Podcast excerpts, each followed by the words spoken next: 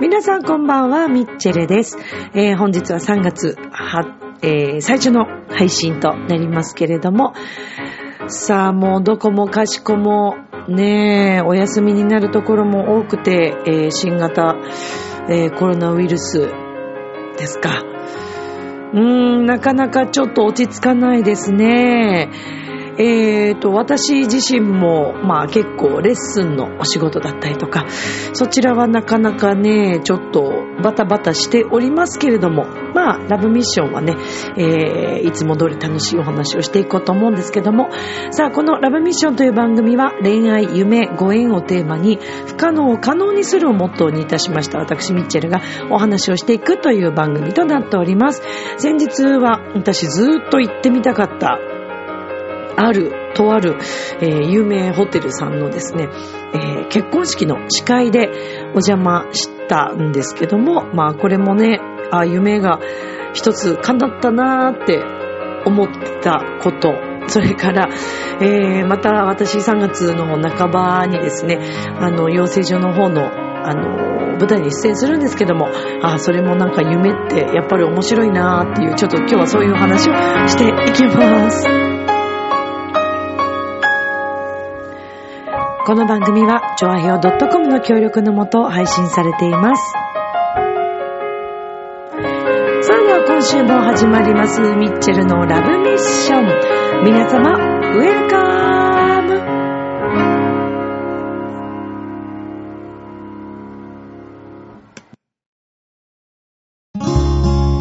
人と人がつながっているとき、その先にはもっとたくさんの人とつながっているから。ちょあひょ .com を聞いているそこのあなた、ミッチェルと一緒にラブミッション。はい。改めまして皆様こんばんは、ミッチェルです。そうなんですよ。人と人との縁ってね、面白いもんでね、いきなり、いきなりですけど、まあ、今月のちょっとね、えー、テーマというか、降りてきたメッセージを今日はまたお伝えしたんですけども、本当に面白くて、ね、まあ、ラブミッションの中ではそういう話をたくさんしてきてるから、まあ、今更っていう話ではあるけども、一人の人につながるというところが、あ、そこにつながるんだというね、本当にもうまたそれを感じずにはいられない日々を送っておりますよ。面白いもんですね、本当にね。うん。さあ、今日のお飲み物は、えー、レモングラスのハーブティーを、はい、飲んでおりますけれども、こちらはね、カルディで購入したものなんですけどもね。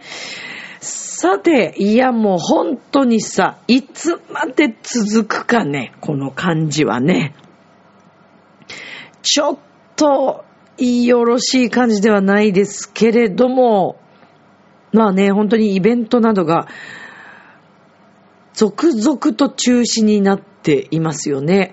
えー我々実はあの音楽教室もですね、しばらくちょっとお休みで、あの先生たちも本当にみんな、ちょっと困っているというか、で、イベントごとも、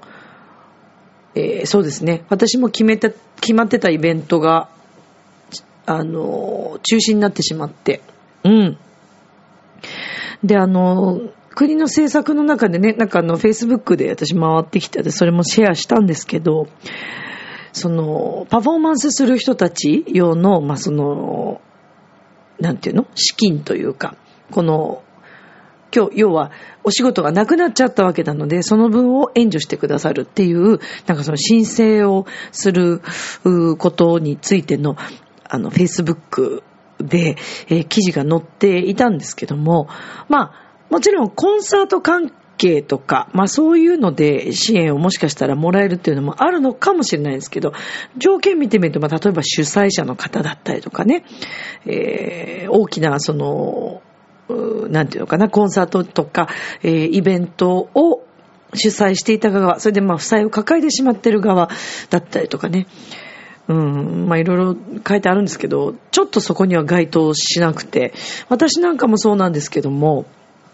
今これちょっと半年、あ、違う、半月分ぐらい、えー、お仕事が、まあ、なくなるわけです。で、4月のイベントも今も中止が決まったりとかして、えー、一体これはね、どうなってしまうのかなと。なのでちょっとその制作だけでは正直、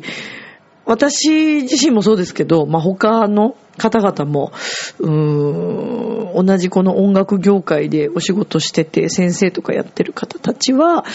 なかなかちょっと厳しいのかなっていう気もしますけど、うーん、あとイベントね。そうなんですよ。だからイベントは主催者だけじゃなくって、まあ要は出演者も含めて本当にたくさんの人たちが関わるわけで、これって難しいよなってね、思うんですよね、本当にね。開けて、その日開けてても結局イベントが中止になっちゃったら、まあどうにもならないし、うーん、そうなんですよね。まあだからこれがね、こういうのがフリーランスでお仕事してる時のまあ大変さなのかなとも思いますけど、まあ必ずいい方向にしか行かないというふうに私は思ってますので、まあこれがきっとプラスになるかなと。まあその中でプラスというと、今正直そうですね、この3月の半ばに、えー、今の養成所のですね、卒業公演が入ってくるんですけども、私は3月の10日と18日に出演をするんですけども、で、それはですね、今のところ、中止になるお話がまあ来ていませんので、おそらくこのまま、まあ、えー、講演はするんじゃないかなというふうには思ってます。はい。で、あの、実際に私たち稽古も今してますし、うん、これでね、中止になっちゃったらすごくまあ残念なんですけども、まあそうならないだろうと、えー、願いつつ、で、私の生徒さんたちなんかもそうなんですけど、結局みんなイベントごと、まあ音楽好きな皆さんなんでね、いろんなコンサートとか、まあこれからの季節もチケット買ってたとかね、イベントがあるとか、まあそういう予定があって楽しみにしてらっしゃる方々もいる中、イベントがこれだけ続々なくなってしまって、すごく暇になっちゃったと。で、レッスンもないじゃないですか。まあだからストレス発散とか自分の好きなことに夢中になれる時間がなくって、まあこれがまたね、体に良くないんじゃないかなと私は正直思いもしますけど、まあただね、事情が事情なので、もうちょっと、このまま様子を見るしかないのかなというふうには思ってますけれども、えっ、ー、と、3月10日はですね、野方区民ホールというところです。で、18日は、えー、北沢タウンホールというところで、えー、イベントがありまして、はい、えー、ぜひ、あの、詳しくは、Facebook、それから Twitter、インスタをご覧いただければと思います。よろしくお願いいたします。はい。でね、そうそう、夢の話ですけど、まあ、このラブミッションの中ではね、その夢の話っていうのは、私が叶えてきた話なんていうのは結構させてもらってて、まあみんなにも、それを認識してもらうことでね、皆さんにも、あの、そういう夢が叶いやすくなる、うん、ことが起こるのではないかと思って、えー、私自身の経験をこのラブミッションを通してお話をさせてもらってるんですけど、そうなんですよ。あのー、まあ、婚礼の司会のお仕事はね、以前ずっとこのラブミッションのスポンサーにもなってくれていて、私がお世話になってたあの事務所、ボイスコーポレーションで、まあ、ずっとお仕事をね、してたんですけども、まあ、あの、数年前に退職しまして、事務所。で、私はもう結婚式の仕事は基本的には、まあもちろん自分で取るとかっていうのはもう全然なくって。ただ、お友達の結婚式の時だけは依頼されたら、あの、力になりたいなというふうには思っていて、うん、知り合いづてというか。そうなんです。で、すごい久しぶりではあったんですけども、あの、浦安のそれこそクリスマスのイベントつながりでもあって、音楽つながりのお友達がですね、私結構そのお友達の結婚式やらせてもらってて、浦安の音楽仲間の友人は、今までに3人かな？そう、3人結婚式やってて、で、そこに参列してって、出席してて、じゃあ自分の時もやってほしいなんて言って、っていうのが、まあ本当にあの実現しているという状況なんですけども、で、今回もその今まで挙げた3人のお友達からのお話だったりとか、そのつながりもあり、えー、やってもらえませんかということでちょっとお引き受けしたんですけども、で、そのホテルがですね、そうなんですよ。あの、日比谷のあの辺りにあります、日比谷だよね。そうそう、日比谷にあります、ザ・ペニンシュラ東京さんっていうね、もうあの皇居がね、見渡せる素晴らしい立地で、とっても素敵な、あの、有名ホテルなんですけども、まあ、ペニンシュラさん私入ってみたいなと、いつもあの辺車では通るんで、まあ素敵なホテルだなと思いながら、いいなーって、なんか機会があったら入れたらいいなーぐらいかな。ってちょっと考えてた時期がまああったんですけども、でもなんか、まあ、そうそうね、ペニンシュラさんで司会なんてするなんていうことは、そうそうないことなので、それこそ、あのー、事務所でね、ペニンシュラさんに入っている、その司会者として入っている事務所に入らない限り、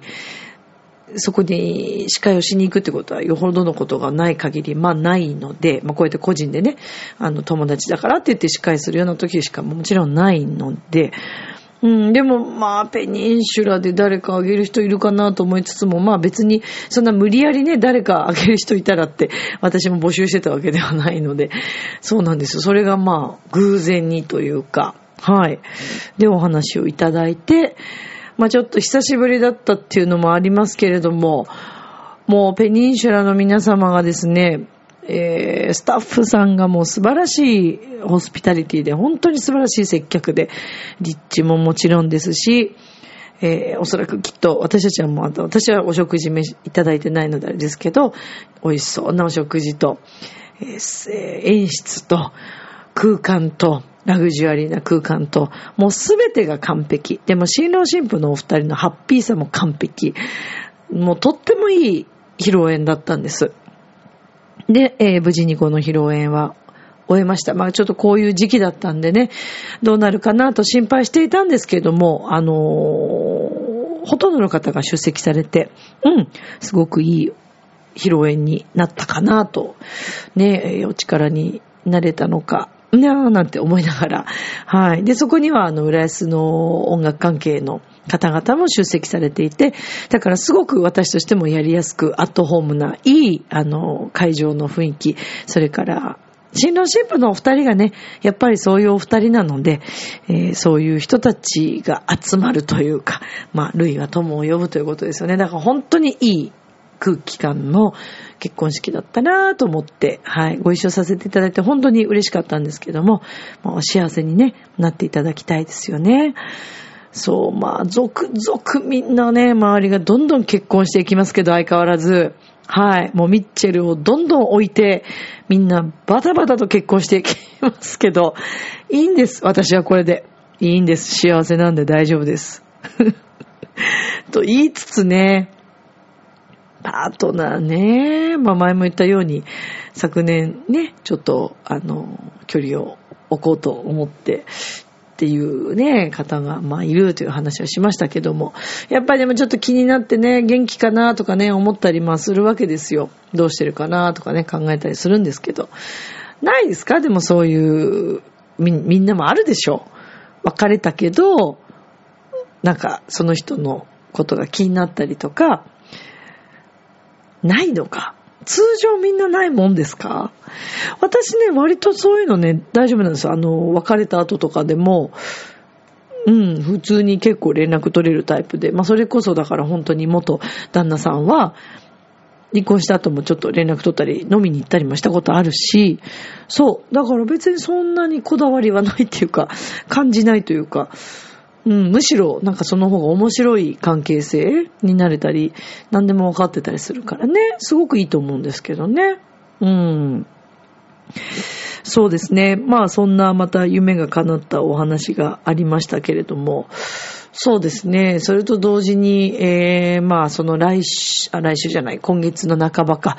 えー、出演させていただく舞台なんですけど、まあそうですね。私やっぱこの年齢になって自分がこれだけ芝居をさせてもらえる環境が来るとは、正直夢にも思ってなかったと部分もあって、うん、これまあよくこの話はラブミッションの中でもたくさんしてきてるんですけど、大学時代のね、そのオペラの授業が大学であって、オペクラ、通称オペラクラスでオペクラって言うんですけど、でオペクラというのは、大学4年生になると4年から選抜で入れるんです。選ばれた人だけが入れるんですね。4年生は。で、その当時、あの、東方学園っていう、えー、仙川にあります、私、学校で勉強を学んだんですけど、東方は、その4年から選抜で、まあ、まずそのオペクラがあり、今ちょっとなくなっちゃったのかな？研究科っていう、まあ、普通大とかでいう大学院ですね。に当たる部分が私たちは研究科っていうのがあったんですけど、で、その研究科1年、2年、3年はオペクラを取るというのが、まあ、必須になるのかな。で、いくつかまあクラスがあるんですけども、で、大学4年の時に、まあ、オペクラに選んでいただいて、で、そこで、あの、エチュードというものをやったんです、初めて。で、それはもう、あの、ピアノでもあるエチュード、練習曲ってことですよね。練習、そうなんですよ。要は、お芝居で言うと、そのエチュードっていうのは、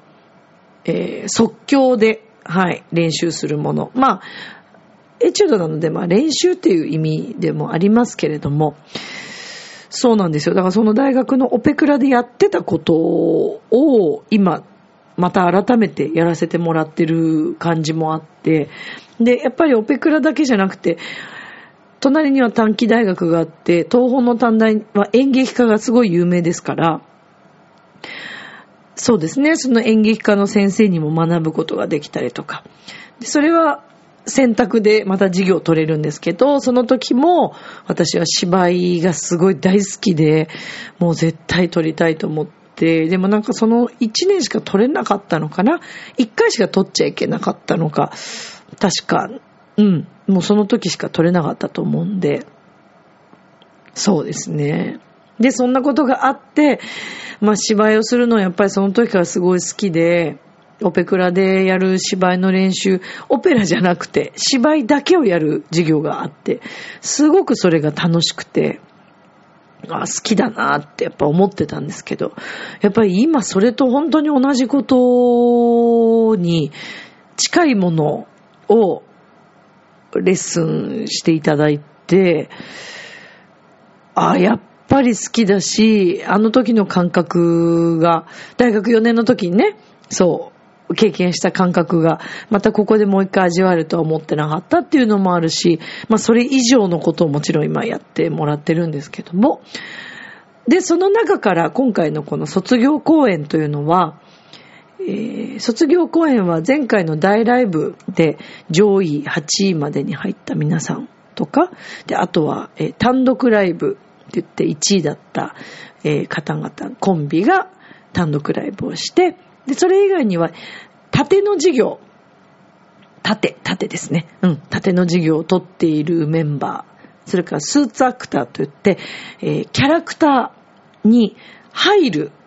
方です。そうなんです。キャラクターに入るという、えー、授業がありまして。で、それ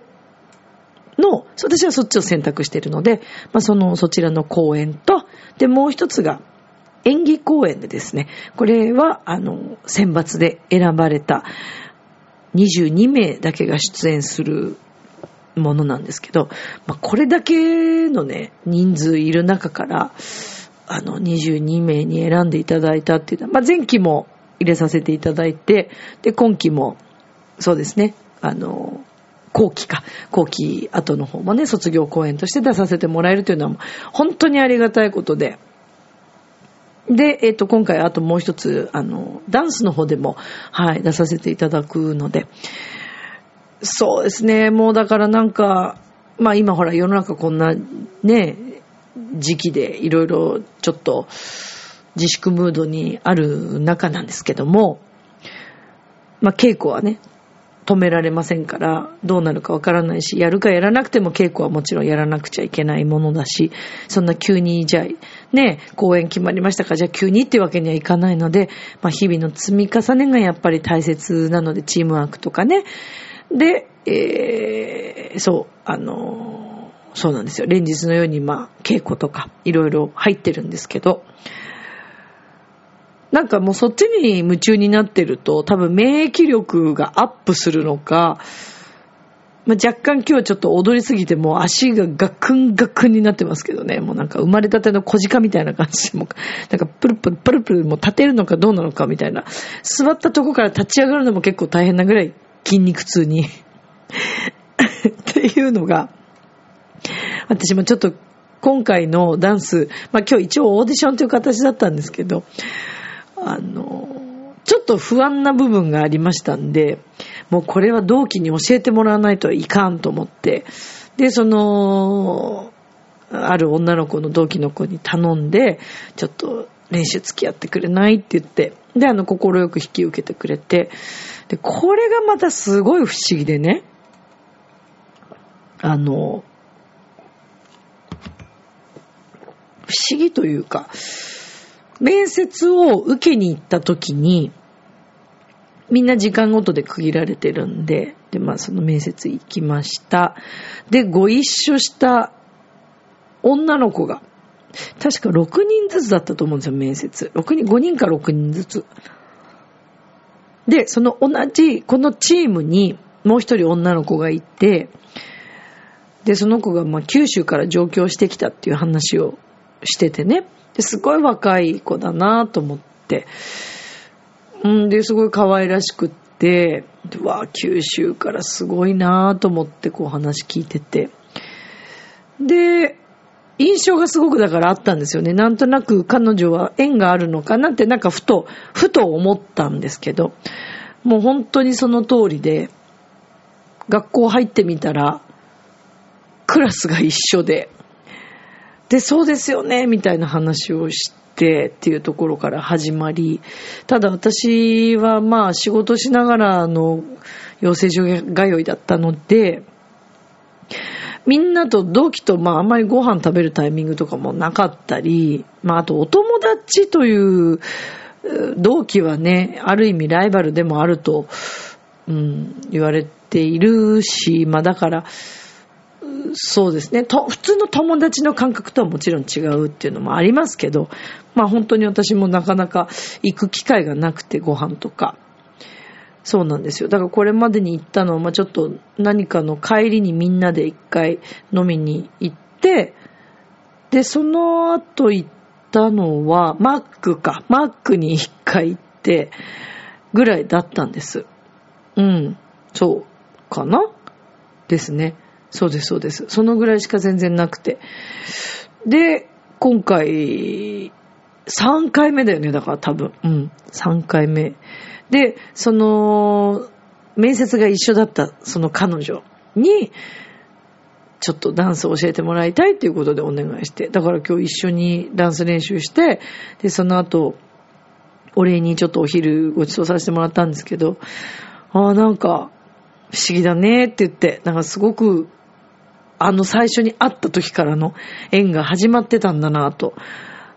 要は去年ぐらいですよね。去年の1月か2月か出会ったのは。まあだから1年超えて、こうやって一緒に、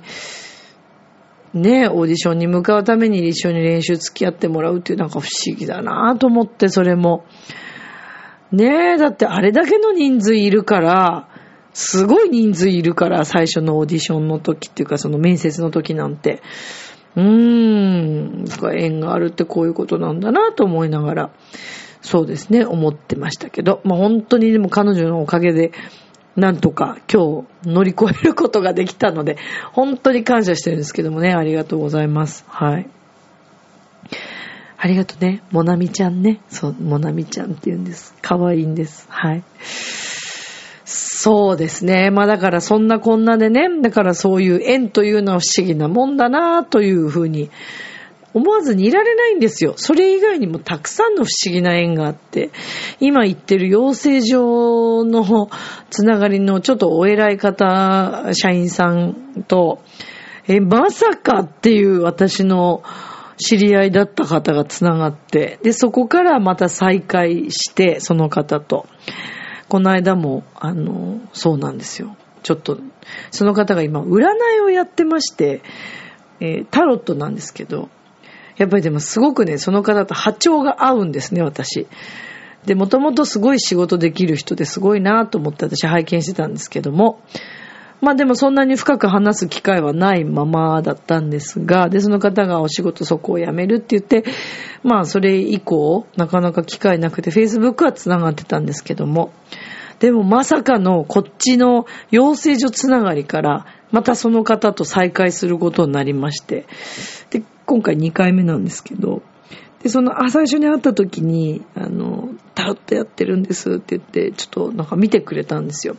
で、それが結構当たってて、割と図星だったんで面白いからってそういうの大好きなんで、またちょっと見てくださいって言って、あの、見てもらったんですけど、実に面白いです。すごく面白い。ちょっと普通の占いとは、なんか違うかもしれないですね。うん、だから前向きにいろんなことをチャレンジしたり挑戦していきたいという方にとっては、見てもらうとすごく参考になるんじゃないかなという、うん、そう、あの、そういう伝え方をしてくれます。だからあんまマイナスに囚われることはおそらくないんじゃないかなっていう、うん、そうなんです。すごくね、素敵な方で。いやー、もうほんとすべてもうね、信憑性が高すぎて、面白かったです。まあそんな中からね、私もまたその去年会わなくなった人に対してあどうしてるかなってちょっとずっと思ってたんですけどでもなんかこう自分で言っちゃった以上なんか連絡取るのもっていうのもあったりしつつもどっかであ仕事どうかなとか頑張ってるのかなとかずっとこう気になってて。そしたらちょっと占ってもらったんですよね。そしたら今日絶対連絡してくださいって言われてえと思って。いや、でも私も自分からそう言ってるし、もう多分会わない方がいいって思ってるんですけど、って言ったんだけど、いや、もう今日連絡してくださいって言われて、で、え、連絡して大丈夫なんですか？いいんですか？って言ったら、いや、いいと言われたんですよ。で、まあもう今はね、別にほら、あの、お付き合いしてるわけではないし、まあだから友達という感覚で、まあ応援してることには変わらないし、なんとなく情報入ってきた部分ですごく頑張ってるのは聞いたので、あまあじゃあちょっと元気っていう感じで、あの、送ったんですよ。そしたらなんかすごいタイミングで、すごいタイミングなんです、向こうにとって。あのー、すごい大きな仕事をしているタイミングだったから、ああ、面白いと思って。だから向こうの成長をまた聞けたことで、あ、もう私ももっと頑張ろうってすごい思えたし、いいですよね、こういうのね。だからまあ、お付き合いではないですけど、こうやって、なんかソウルメイト的な、まあでも本当この占いはすごかったです。ちょっと皆さんにもぜひ受けてほしいなと思いましたけどね。はい。明日もスマイルでラブミーション今日もありがとう